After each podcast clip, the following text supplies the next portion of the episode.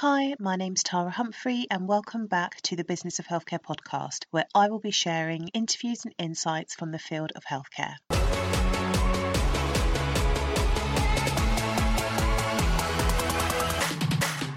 The Business of Healthcare podcast is brought to you by THC Primary Care, where we provide operations and project management to primary care networks.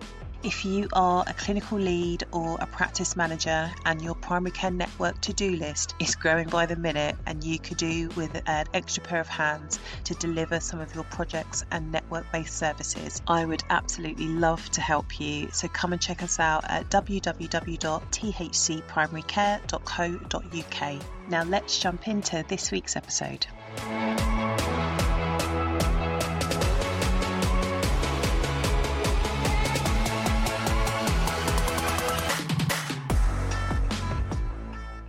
Hi and welcome back to the podcast. I hope you guys are doing well.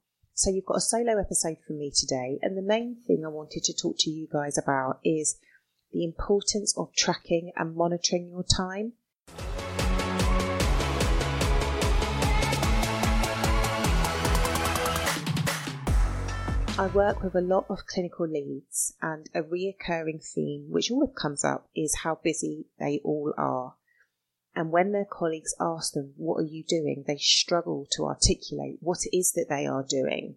So an exercise I get them to do, and they do groan a little bit when I ask them to do this, and that is to track and audit their time, is to write down exactly how you spend your day.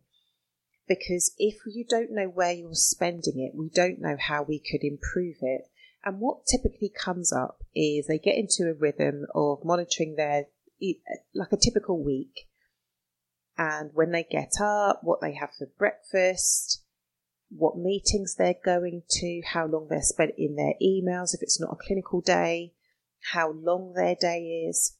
And once you can see how you're spending your time, you know, like the data is there in black and white, and you get those light bulb moments where it's like, I've been going to this meeting for months and it's not really the best use of my time, or I shouldn't go to these meetings, or I feel like I go to these meetings because I have to, but I don't get anything from it.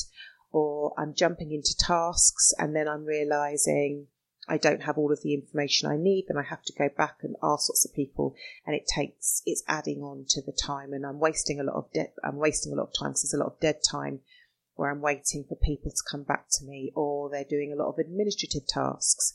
And when you understand how you're spending your time, then you start to ask yourselves a natural series of questions. It's a bit like, is this the best use of my time? Should I be spending my time on this task? Could an administrator or a manager be helping me with these tasks? Are there any other clinical leads within my network, within my organisation, that have got the skills and the expertise? Am I utilising even the technology that is around me? Am I having a to-do list, or am I just jumping into my day? Am I not stopping for a break? So, am I trying to work through really difficult tasks when I'm not drinking, I'm not eating, and then, everything feels so much harder and everything feels so much busier? And then we can start to make some subtle changes. There is a lot of, I think people struggle to let go because there is a bit of element of control. But then the question is how do you want to feel at work? If you love your job, but the busyness is making you unhappy, how can we improve and keep the things that you love doing and maybe outsource or delegate and stop the rest? So I just wanted to raise this with you guys. It may be a helpful exercise for you to do if you're feeling busy, if you're feeling overwhelmed, if you are feeling unproductive, especially if a lot of you are working from home. Track and audit your time, see what the data is telling you, and then ask yourselves, are you the best person to be doing this? Is there a better way? Are you utilising the team and resources around you? Are you utilising technology? Are you making sure you are looking after yourself first to ensure the engine is fully optimised before you jump into your day? Are you saying yes to too many things and not being realistic with your time? Are the activities that you are working on aligned to your strategic goals and objectives? Be honest, Try to be objective if you can, or get somebody else to help you really talk it through, and then start to make some changes. So if you've been listening, you will know that we are going to 2 episodes a week, and the solo episodes, which I'm going to be sharing with you, are just a bit of a run through of the highlights and maybe some of the lowlights of my week. And one of the things I wanted to share with you guys is that I am being a little bit braver and putting out content which is not as polished and as edited, purely because it takes me absolutely ages. I don't always think it makes me just look like, I think that, you know, my life is perfect and all of the business advice is perfect and how I talk is perfect. And that's not the reality. And when people, I don't want people to meet me in real life and think, oh, you're not how you are, you know, like how you present yourself online. So I'm being a little bit braver. And also, as part of my BAME scholarship fund, I've asked people to submit a video submission to share why they would like the £2,000 grant to pursue and progress their leadership careers in the field of health. And I did think I need to practice what I preach, and that if I'm asking people to just whip out their phone and record a video which is a bit unpolished and not professionally edited, I should do the same. Because we all know that we gravitate towards people that show themselves as being honest and authentic. And life isn't all pretty curated pictures and perfectly edited videos. And this podcast will have minimal edits because I just want to put it out there. I just want to show people who I am and what I'm truly like. So when you guys, or when some of you guys hopefully want to work with me, you know what you're getting.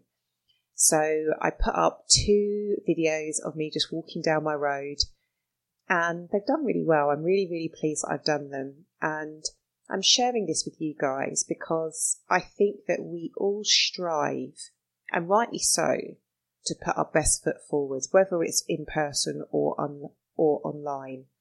But what we all really want and what we all really like is just honesty and just people to be as they are. They don't have to put on any airs and graces. We just like people to come as they are. So that's what I'm trying to do. I'm coming as I am, more so. More so. Sometimes, I mean, if I really, really mess up, we'll just edit it out. But for the most part, I'm trying to drop the filter a little bit. And I would encourage you guys to do the same. And to conclude this episode, I thought I would share with you the highlight of my week and what would have been even better if.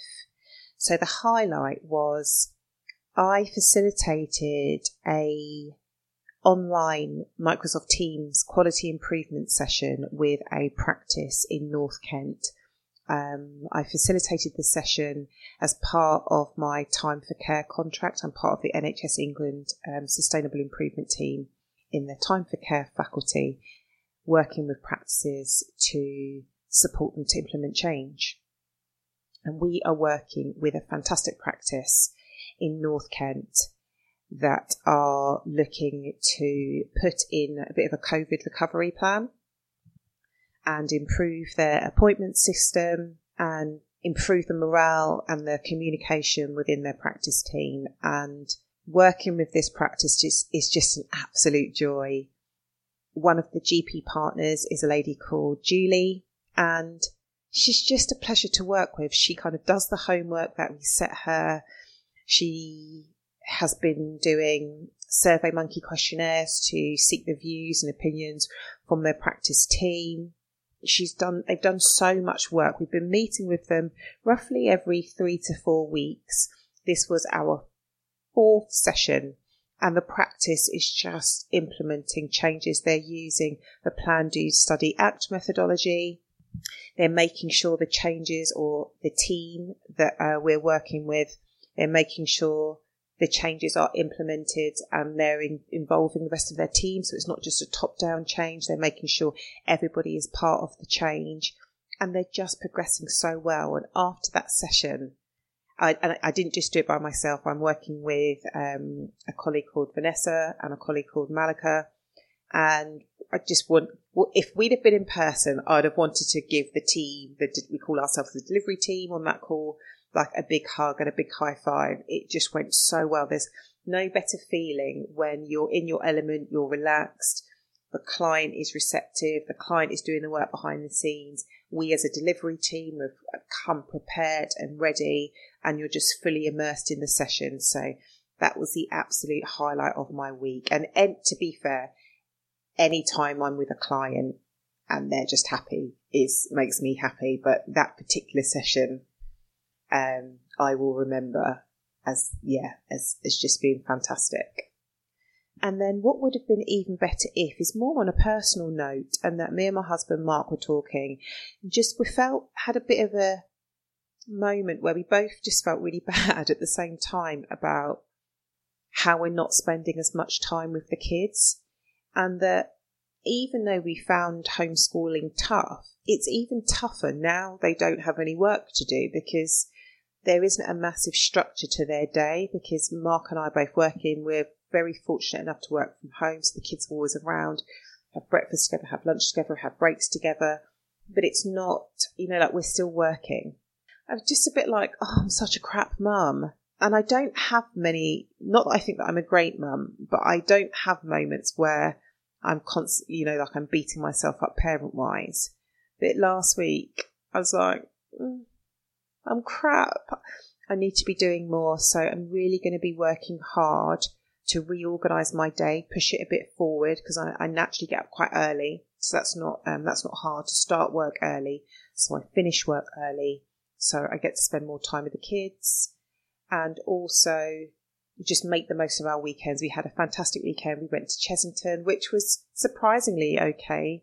And the day before, so on the Sunday we went to Chessington, and then on the Saturday we tried to go shopping, which didn't really work, but we did go into Lakeside and we managed to just mooch around Home Sense and buy things for a house. So, but it was really nice and we had fun and we were silly and we were just together and we were just outside of the house. So I think that what would have been even better if I was probably a little bit more kinder to myself regarding parenting in this strange time and summer holidays and then not being able to go to summer camp. But also it's made me think, Tara, there is more you can do, and that we can have more time, quality time spent at the weekends, and I can shift my work day so I get a longer afternoon and evening with them.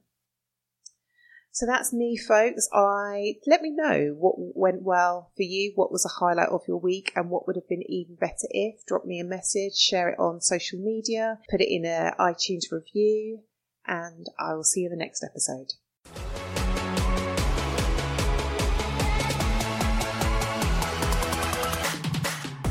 Thank you so much for joining us. And if you like what you hear, it would be great if you could give us a shout out on social media. You can find me on Twitter at THC Primary Care, on Instagram again at THC Primary Care, or on LinkedIn, just look for Tara Humphrey. And if you really like it, it would be great if you left us an iTunes 5-star rating and review. And I will see you in the next episode.